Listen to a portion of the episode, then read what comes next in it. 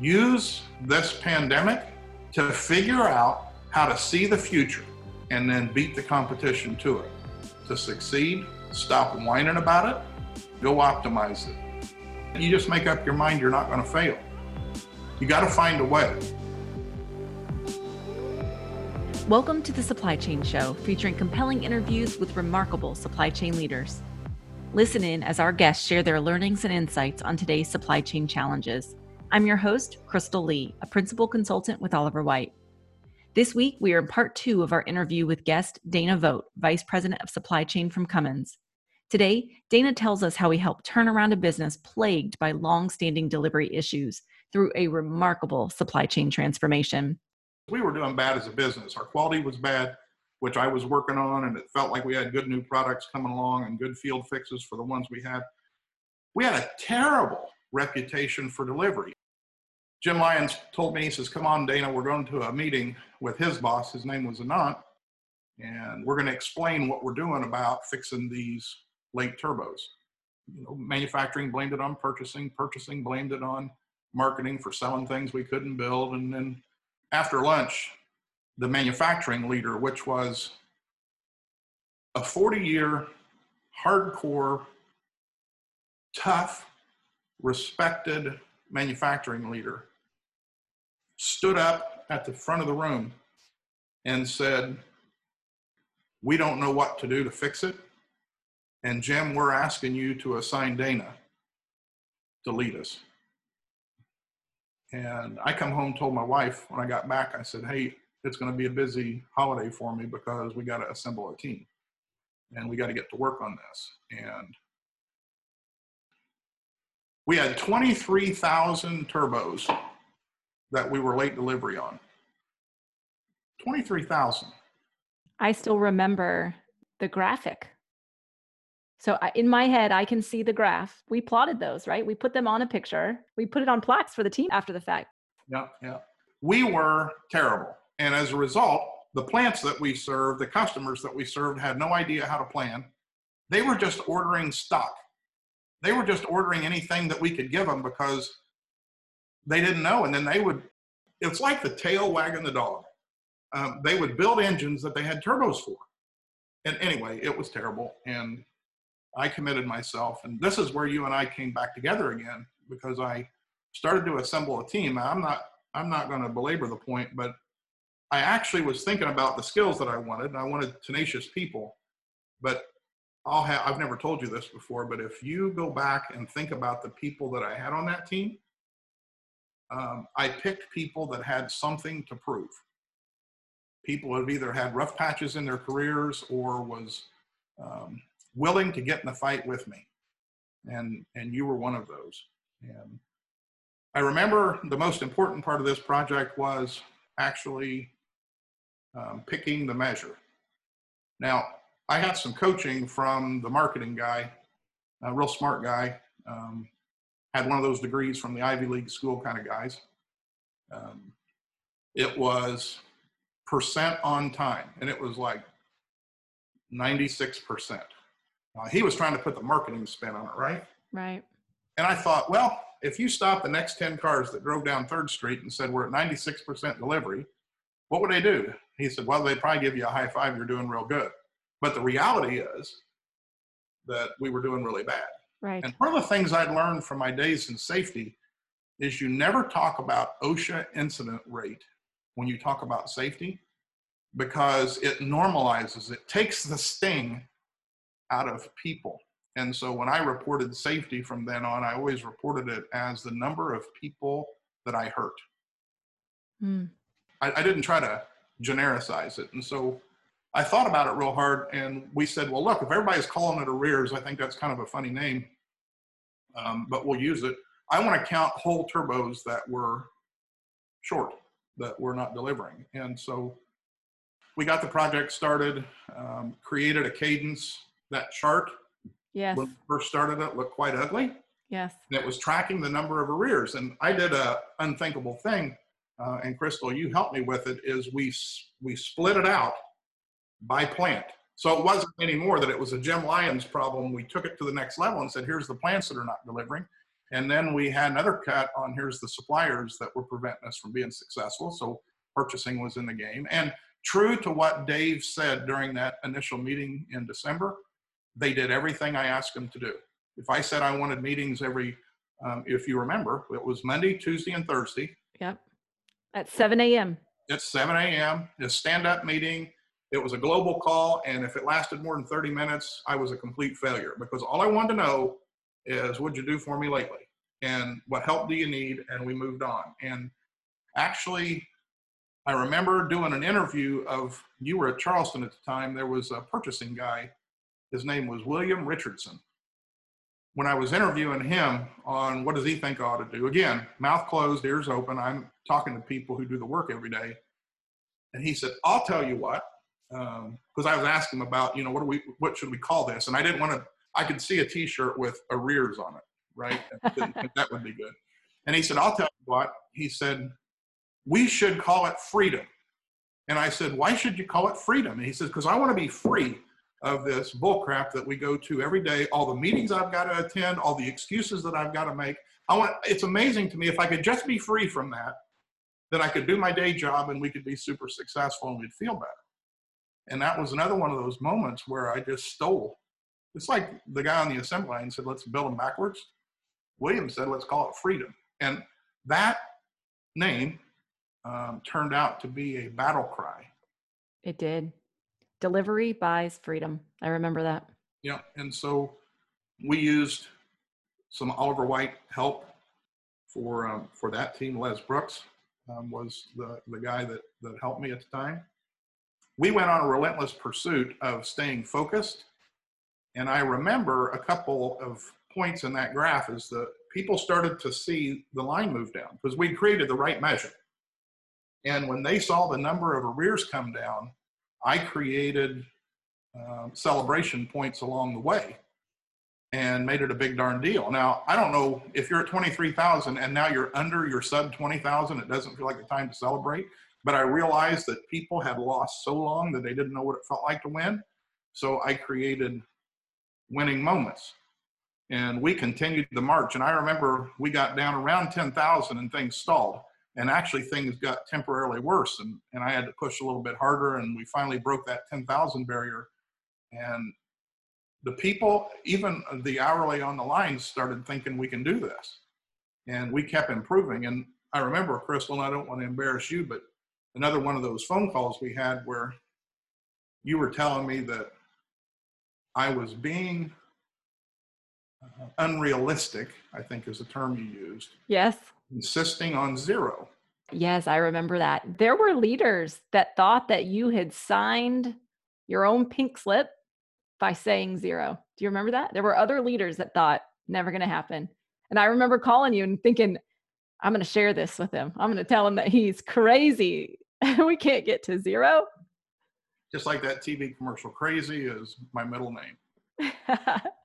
anyway, um, you weren't the only person. In fact, one of my um, close friends and associates at the time, Chuck Nussbaum, told me the same thing. And you were lucky because you were on the phone. Chuck, he was at the end of my my office, and I, I absolutely blistered him because I, I didn't want. What I felt at that moment is that my team wasn't with me. That somehow or another we were getting weak.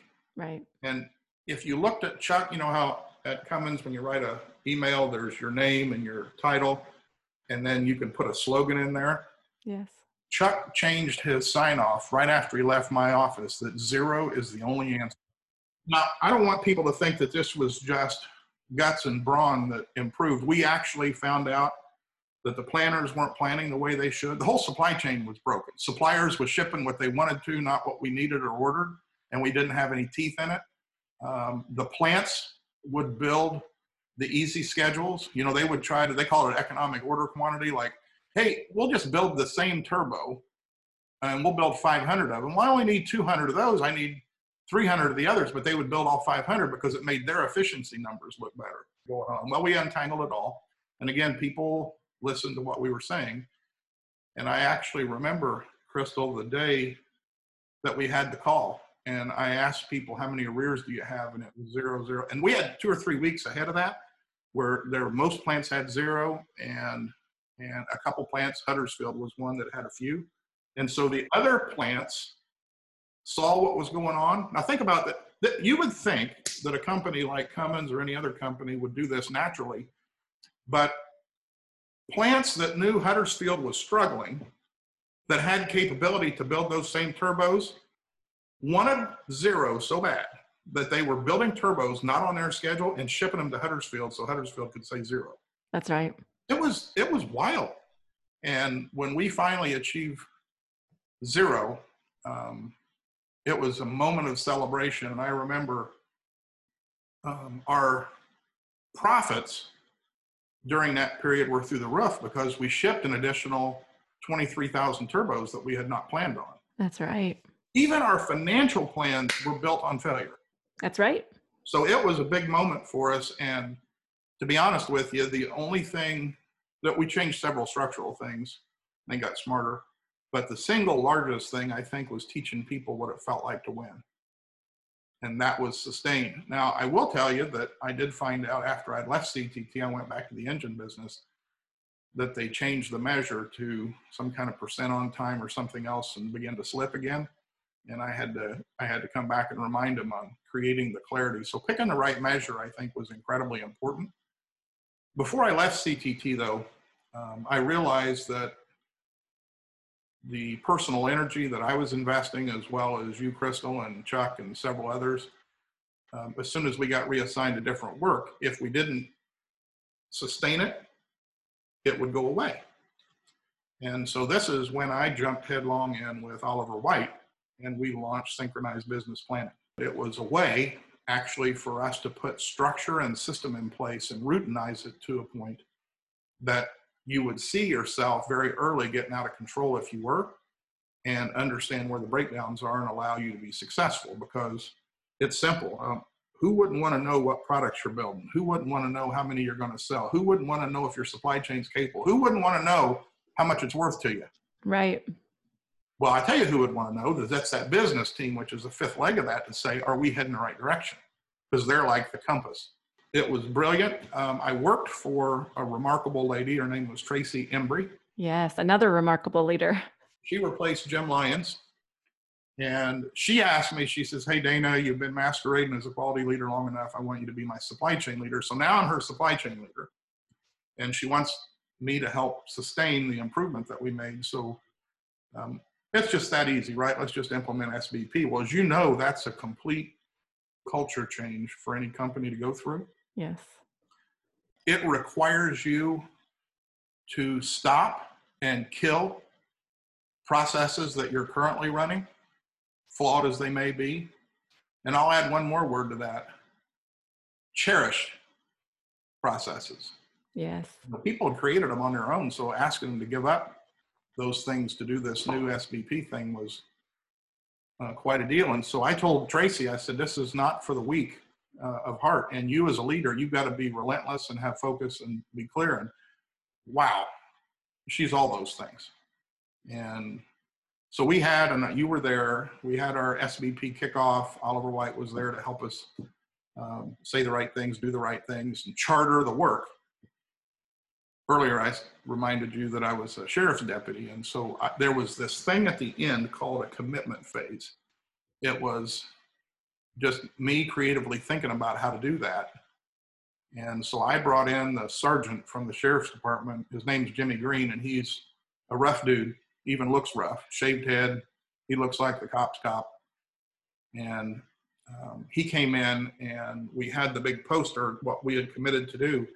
And Tracy had made a comment appropriately because she knew what I was going to do. She said she wanted people's fingerprints all over this. And so rather than rather than just sign a piece of paper, the sheriff's deputy inked our fingers and we had to put our fingerprint on that poster and we had to sign underneath. There was one guy, by the way, um, on the staff that didn't want to be fingerprinted, so I figured he had a sorted past.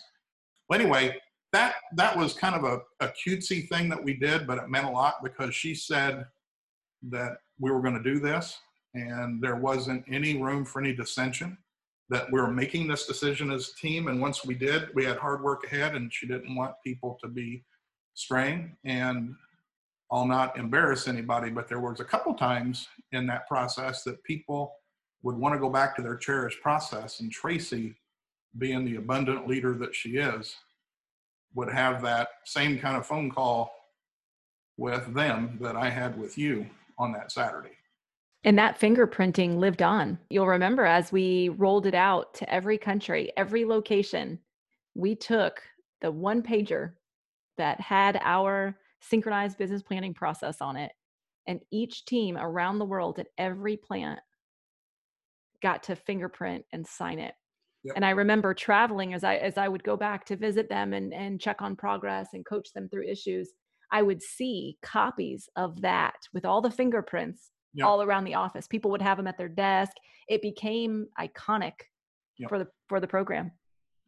I think it's important, like deciding that we're going to focus on whole issues like arrears, deciding we're going to call it freedom because that translated in every language in the world. Everybody understood that. Deciding we were going to do it together to, to sustain the improvement that we had made in Project Freedom and do synchronized business planning I transformed the business. Now, I couldn't help myself later in, in my career. I would always, when I go to plants, especially engine plants, I'd ask them how turbo, turbo delivery was. And they would look at me stupid, like, what's okay? Why? And I was just thinking, I remember when. Right. When it wasn't. Yep. And so there were, I don't, I don't want to soft sell this thing. There were a lot of technical tools, skills, bad habits we had to break, new habits we had to pick up. So don't don't hear me as just saying we muscled it through. There was more science to it than that, but we created a win. And I remember the day we achieved zero, I doubled back and I called William Richardson back at Charleston and I said, There you go. Now you're free. Yep. That's probably not the most scientific or you know, the educational thing, but I think the thing that's important about that truly transformation was uh, teaching everybody what it feels like to win, giving them the tools, the resources, the, the processes to make that happen, and then allowing them to get that feeling, and then putting in a process to allow that to sustain itself so that they wouldn't easily let it slip or it wouldn't slip and nobody would know it. They would know it like every month. Did you ever think it was going to fail at any point along the time? I don't know. I that's a that's a good question. I being a human, I think about those things. But I also know my own tenacity. It was never about me, Crystal. Um, think about all the people that were working weekend. Remember how you felt when you were working Saturdays and Sundays? Think about all the people. It's not just the leaders, not those three people that were blaming each other, that were crying to each other. This had a trickle down effect to everybody. And I don't know, I just, you just make up your mind you're not going to fail. You got to find a way. It's like that Apollo 13 movie, failure is not an option. Right. You just got to deliver later in my career, I realized that I had a brand. You know, that like a company has a brand, and that brand was first and foremost um, that I loved what I was doing. I loved the company I was working for. There was no doubt. In fact, um, I had to stop drinking because if I drank two or three beers and somebody'd say something bad about Cummins, I'd want to fight. that I had a brand that I wasn't afraid to surround myself with a diverse team. Not because I was trying to achieve a diversity goal, it's because I realized that I could take the best from everywhere and have the best of the best. And therefore, we could deliver. And then I had a brand that I would always deliver and I would do it the right way. I'm not going to tell you my whole life has been a screaming success because there's been two or three times that I've disappointed myself. But when I look back at that, I just say I didn't work hard enough. I didn't push hard enough. I didn't listen enough. I didn't go investigate. I didn't go get help. You would think that as a supply chain leader, you're you, are supposed to know it all. Um, the moment you realize you don't, and that you need help, and that you're willing to ask for that help, whether it be outside consultation or whether it be somebody internal. You, you just got to be willing. Stand up in that wire tainer safely and say, What should we do? Abe Lincoln said, Give the people the facts and the nation will be saved. And I've got a career built on listening and then fearlessly delivering. And I feel incredibly honored and blessed to have been part of your tribe along those years. And um, as you know, I've I've moved on now and am helping other organizations do those similar things. But I am doing that because of the experiences that I had with you at Cummins. The stories that you tell, although they are from many years ago, are extremely meaningful to me and are, are very much part of my story. So I am am glad to have been part of that. I want to thank you for being here with us today to share these stories. I think they are truly remarkable and and certainly resonate very deeply with me. And I do believe that other supply chain leaders out there right now, it's a very difficult time to be a supply chain leader. I think the word supply chain has been in the media more these last uh, six, seven months than ever before. Yep. President's talking about supply chain. Yep. And it's just right in front of everyone. And it's a really difficult time with all the uncertainty. So um, I think many of the things that you've shared today will be encouraging and inspiring to others as they head out on their own version of Project Freedom. I would offer this last suggestion. Another thing that John Yoder taught me is never miss the opportunities that a crisis presents. Translated, that just means that even when you got a tough hand of cards that's dealt, to figure out how to play those cards better than anybody else will make you successful. And so, yeah, it's tough being a supply chain leader. It's even tougher now. I, I'm still really good friends with my old boss who was a supply chain leader for Cummins. And when I listen to some of the things going on, I know that with pandemics and this, um, what do they call it, isolationist posture that several countries are making, it's tough, right? And it changes our blueprint of how we want to deliver. And so I would just suggest to you that there are more kids going through college now wanting to change their their majors to supply chain because they see supply chain like it's because of a crisis. More people are talking about even my parents who i don't think ever uttered the term in their life are talking about the broken supply chains. And i'm thinking where did you get that from? Seize the moment. Listen. Figure out. I know it's a crappy set of cards. I know it. If it were easy here's the statement i would make if it were easy we'd hire less qualified people. But it's not easy. Therefore use this pandemic and use these new market dynamics that's going on to figure out how to see the future and then beat the competition to it. Because at the end of the day, companies make things and sell them. Now, there's lots of other functions within a company, but I am proud, unapologetic, that I've worked in the supply chain my whole life. And it's our moment to succeed. Stop whining about it. Quit blaming others and go optimize it. And you'll be better for it. You'll be more resilient. You'll be a better leader. I appreciate you asking me to share my thoughts today. Thank you, Dana. Well, thank you for listening to the Supply Chain Show. If you like the show, please rate and review us on Apple Podcasts or wherever you stream your content. If you want to know more, check out my website, crystalee.net. Until next time.